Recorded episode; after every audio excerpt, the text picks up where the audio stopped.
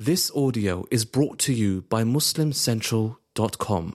Dear brothers and sisters, when a person is being tested, there are often a few questions that come to their minds that pound the pain of that trial or that test. You know, one of the things that they talk about is the need for closure. And the need for closure is in multiple ways. In one way, a person needs to feel like they can see the end of that trial within their own lifetime or within sight. On the other hand, it's also a form of closure to be able to come to terms with why or why not, you know, and what, what, what the purpose of uh, is this and what purpose it serves in my life. Is it bringing me closer to Allah subhanahu wa ta'ala? Is this happening to me because of something that I've done? And when you're in the midst of a trial, it's a lot harder to grapple with those questions when it's so much easier to give that advice to someone else when they're in it. You know, we grow up our whole lives reciting Surah Al-Duha. You understand the idea of a burden that is at some point lifted. But when you're in the midst of a trial, there are certain elements that can really bring all of those concepts into question and cause you to question yourself. Amongst them is the idea of Allah punishing me because of something that I might have done. And that usually comes when there is some sort of prolonged nature to this test or trial. Or when the trial comes when I feel like I was at the best state of my faith. You know, I feel like this was a time when I was doing everything right, and that's when this all came. Or trials come, you know, in succession. And that's usually the way that it works. One hits you, and then the next one hits you, and the next one hits you. You start asking these questions like, What have I done? What, what did I do for this to happen? Is there some sort of punishment that is behind this? Is it some sort of disobedience that I have committed? And a question that I get asked multiple times is how do I know if I'm passing the test? And this is really where I want to focus on, inshallah ta'ala, towards the end of this khutbah. How do I know if I'm passing the test? I know I'm being tested, it's very obvious right now. How do I know if I'm passing this test from Allah subhanahu wa ta'ala? Now, first and foremost, I want to cover this concept from the perspective of punishment. The reason being, because we have to actually ask the question Does Allah subhanahu wa ta'ala punish people in this life for their deeds? Is this the place where punishment takes place? You read about nations of the past that were destroyed, but we know that this is not the norm of how Allah subhanahu wa ta'ala deals with nations post what we read about of those destroyed nations in the past. Overall, there's a loss of barakah, there's a loss of blessing. There could be destruction that comes upon a people of tyranny, and we know that tyranny provokes destruction in the long run. But at the same time, you don't see the immediacy that you hear about in the stories in the Quran. and so there are a few ayat. Number one, Allah subhanahu wa ta'ala says, لَوْ يُؤَاخِذُهُم بِمَا كَسَبُوا لَعَجَّلَ لَهُمُ الْعَذَابِ Had Allah subhanahu wa ta'ala called them to account for what they have earned, then surely He would have hastened their punishment. Of course, this is in Surah Al-Kahf, which we read every Friday. If Allah was going to call them to account for what they had done, He would have certainly hastened their punishment. What does that mean? Can you imagine the nature of our relationship with Allah subhanahu wa ta'ala if we immediately faced consequences for our sins? Believer, disbeliever, whatever it may be. You know, if every single time you commit a sin, something bad happens to you, like you're wearing a device that shocks you with pain every single time you commit a sin. But it doesn't work that way. Because instead, Allah subhanahu wa ta'ala delays you and gives you a chance to be reminded and to repent and to actually turn that sin into a good deed because a sin that you repent from will ultimately show up in your book on the day of judgment as a good deed. And Allah Azza wa says this is for everyone. ولو يؤاخذ الله الناس بظلمهم ما ترك عليها من دابة ولكن يؤخرهم إلى أجل مسمى. Allah subhanahu wa ta'ala says, and if Allah were to seize mankind for their wrongdoing, for their transgressions, he would not leave on it a single moving creature, meaning there would not be a single creature on earth that would be able to survive that because we all slip sometimes. No one would survive that type of relationship with Allah subhanahu wa ta'ala in this life. None of us would get past that. But instead, Allah subhanahu wa ta'ala says He postpones them. فإذا جاء أجلهم لا يستأخرون ساعة ولا يستقدمون And when their term comes to a conclusion, they cannot delay it for a single moment, nor can they bring it forward. When the time comes for that reward and for that punishment, there is no way that you can move it forward, and there is no way that you can delay it. So, this is the first thing that Allah Azza covers in the nature of this relationship that it's for your benefit that there isn't an immediate consequence or reward for your deeds. That would completely defeat the purpose of the test of this world as a whole if things happen with immediacy. Right? This whole concept of belief in the unseen and another realm where the consequences are greater and eternal. It would defeat the purpose of believing in a Lord that is unseen. All of that would go out the window, and it's truly to our benefit that we're not seized every, every single time we commit a sin. And Allah Azza wa says, سَنَسْتَدْرِجُهُم مِّنْ حَيْثُ لَا يَعْلَمُونَ And this was the one that used to scare the companions. That sometimes, in fact, we will reel them in from places that they don't realize blessings can be a form of punishment.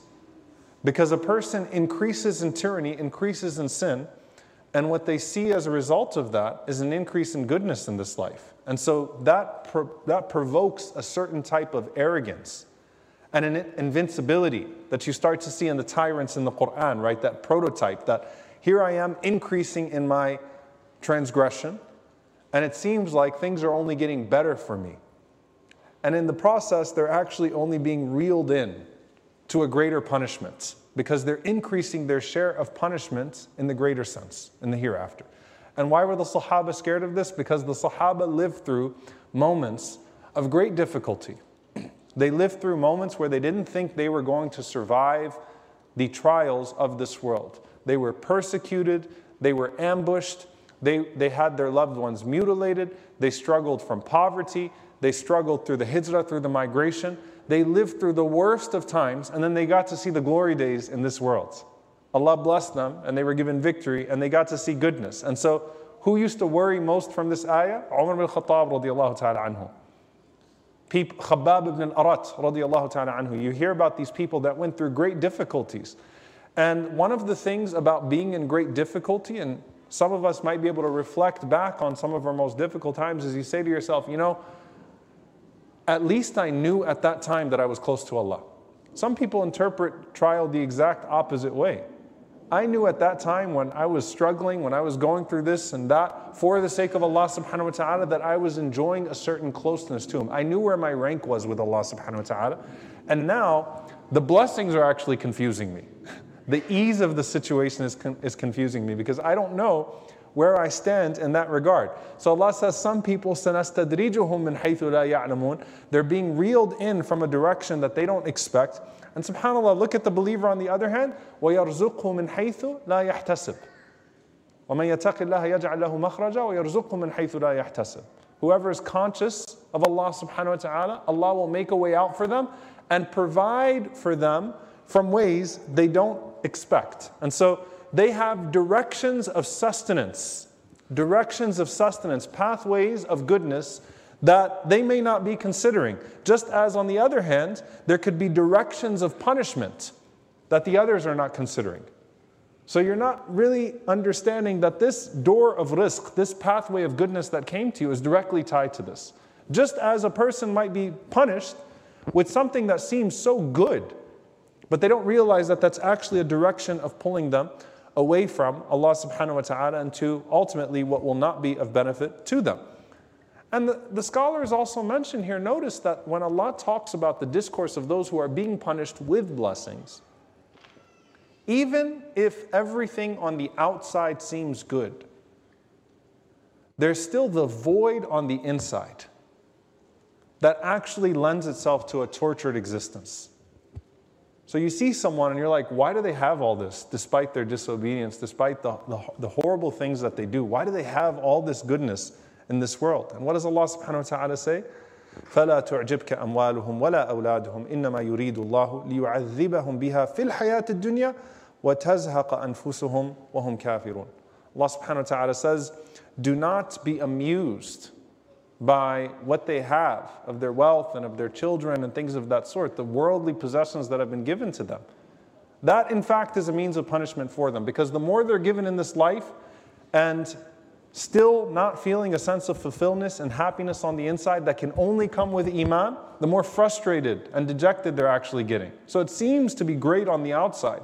The exterior seems to be getting better and better and better, and you might just be seeing the exterior and thinking to yourself, wow, that seems like a great life. Why are all these great things happening for them? This seems to be a life of glamour. And this is, of course, one of the problems that you always see other people's blessings, but you only see your own hardships. You don't see your blessings and their hardships. You see their blessings and you see your own hardships. And your hardships are magnified, and their blessings, which are the ones that are usually being put out there, are masking hardships that you don't see. So Allah is saying that even if they have the blessings of this world and the goodness of this world, there is still punishment in the emptiness on the inside that can only be filled with Iman. And so don't envy them. Don't be amused. And it's punishment for them in this life, and it's even worse when the soul departs from them in that state. Right? And they have to face the consequences of their deeds and of those actions. So the believers, on the other hand, the righteous, they're given barakah in what they have. They're given blessing in what they have. They always have perspective because of the faith that is inside their hearts. Because of what is inside the vessel, they always have perspective. Ajaban li amril mu'min, the Prophet say, said. He said, How strange and amazing is the affair of the believer. It's the iman that allows the believer to have perspective. They have perspective with the good that they have, they have perspective with the hardships that they have. They use it always to propel them to be closer to Allah subhanahu wa ta'ala. And nothing goes to waste in this life or in the next as long as they maintain that precious provision of iman, of faith. They keep it on the inside. And so everything around them makes sense as long as they have that on the inside. Not the specifics of the decree of Allah subhanahu wa ta'ala, but the nature of their relationship with Allah and blessings and trials. It all makes sense to them in that sense.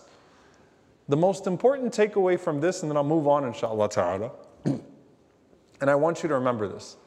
This life is not darul hisab. This is not the realm of accountability. This is Darul Amal. This is the realm of deeds.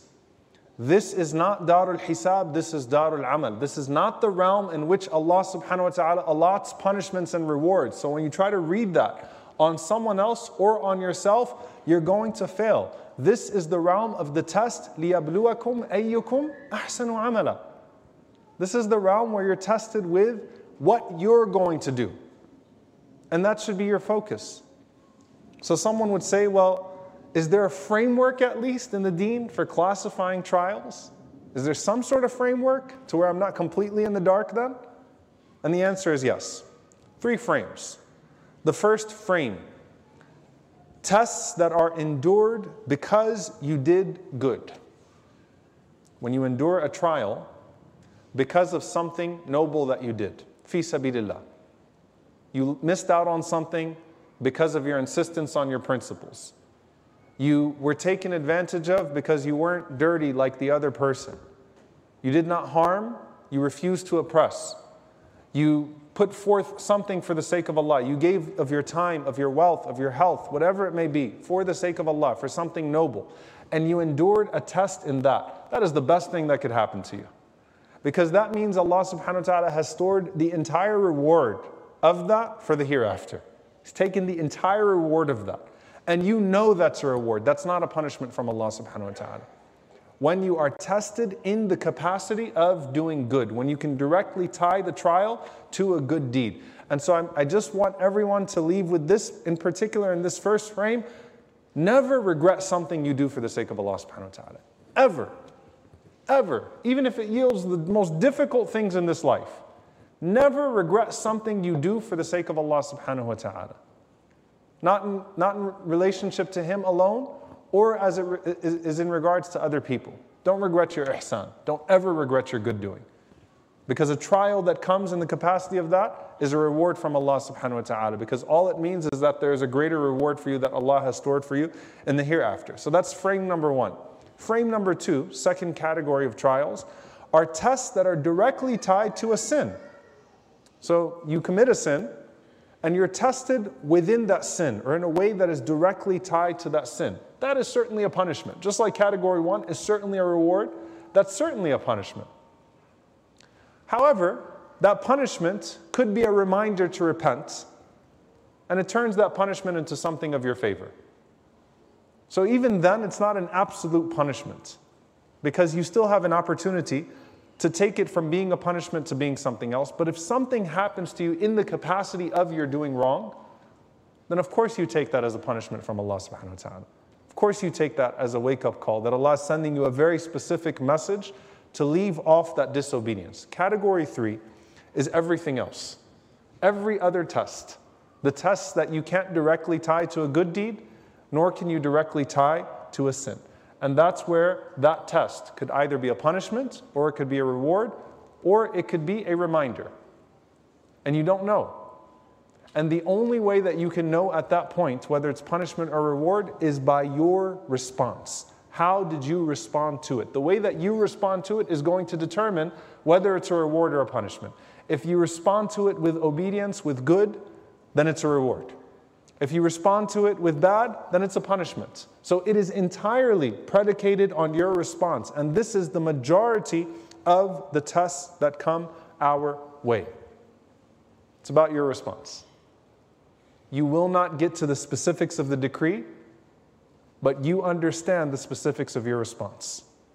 How are you going to respond to that test and to that trial that comes to you? And so the believer does not focus on why Allah is testing them in this dunya, but how you're doing with the test of deen. It's not about how Allah is testing me in the worldly sense. How am I responding with the revelation that He has sent to me? Now, I want to end on this because it's probably the most important point here, inshallah, because it's very, very often missed. We know that the Prophet ﷺ said, As-sabr inda sadmat al-ula. You know, when people ask, how do I know if I'm passing the test? Patience is at the first strike. The scholars say this is of two types. The first strike is the immediate response to the trial when it comes to you. But we all know that sometimes, you know, I actually respond well in the beginning, but then I lose myself later on. Some trials, they hit you, and your initial response is actually decent. It's when the test is prolonged that you start to fall off the path, right?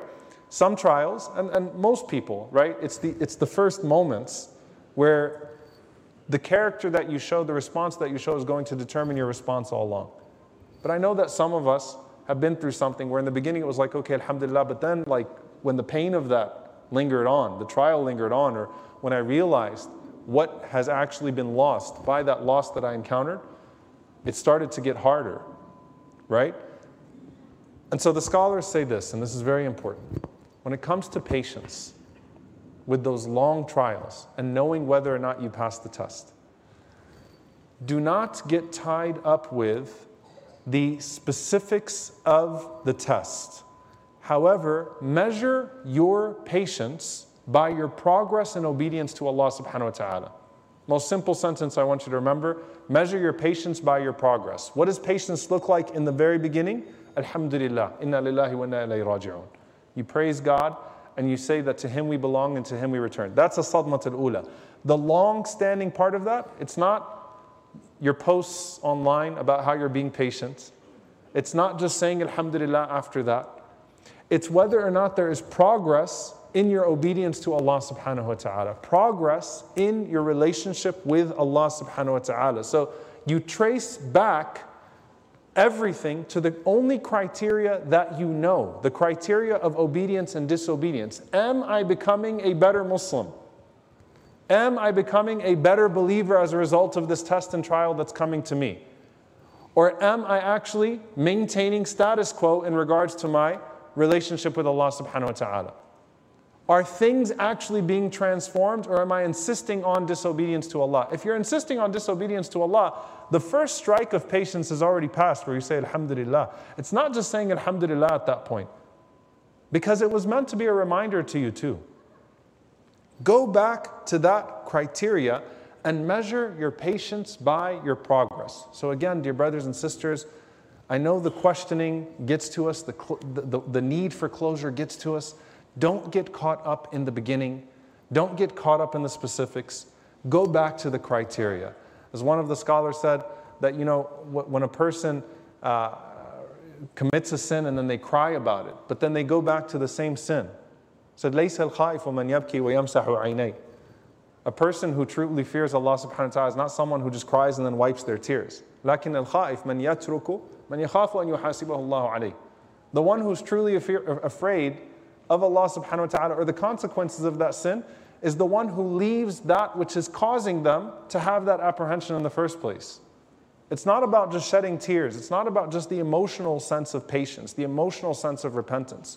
How do I get back to actually making progress in my journey to Allah subhanahu wa ta'ala? May Allah increase us in obedience and in righteousness and in goodness with the blessings that He gives to us and with the trials. May the ease that He sends to us be a reminder that all of those blessings come from Allah subhanahu wa ta'ala and that they are there to pursue the greatest blessing of His pleasure and entrance into His paradise.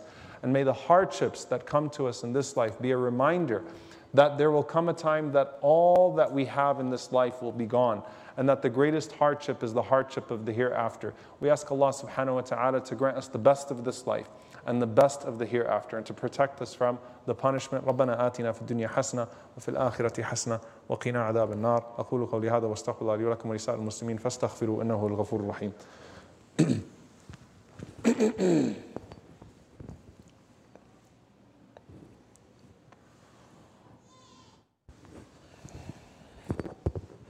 الحمد لله رب العالمين ولا عدوان إلا على الظالمين والعاقبة للمتقين. اللهم صل وسلم وبارك على عبدك ورسولك محمد صلى الله عليه وسلم وعلى آله وصحبه وسلم تسليما كثيرا. اللهم اغفر للمؤمنين والمؤمنات والمسلمين والمسلمات الأحياء منهم والأموات. إنك سميع قريب مجيب الدعوات. اللهم اغفر لنا وارحمنا واعف عنا ولا تعذبنا. ربنا ظلمنا أنفسنا وإن لم تغفر لنا وترحمنا لنكونن من الخاسرين. اللهم إنك عفو كريم تحب العفو فاعف عنا. اللهم اغفر لوالدينا. رب ارحمهما كما ربونا صغارا. ربنا هب لنا من أزواجنا وذرياتنا قرة أعين وجعلنا للمتقين إماما. اللهم انصر إخواننا المستضعفين في مشارق الأرض ومغاربها. اللهم أعز الإسلام والمسلمين وأذل الشرك والكاذبين ودمر أعداء الدين. اللهم أهلك الظالمين بالظالمين وأخرجنا وإخواننا من بينهم سالمين. عباد الله أن الله يأمر بالعدل والإحسان وإيتاء ذي القربى وينهى عن الفحشاء والمنكر والبغي يعظكم لعلكم تذكرون فاذكروا الله يذكركم واشكروه على النعماء يزد لكم ولذكر الله أكبر والله يعلم ما تصنعون وأقم الصلاة.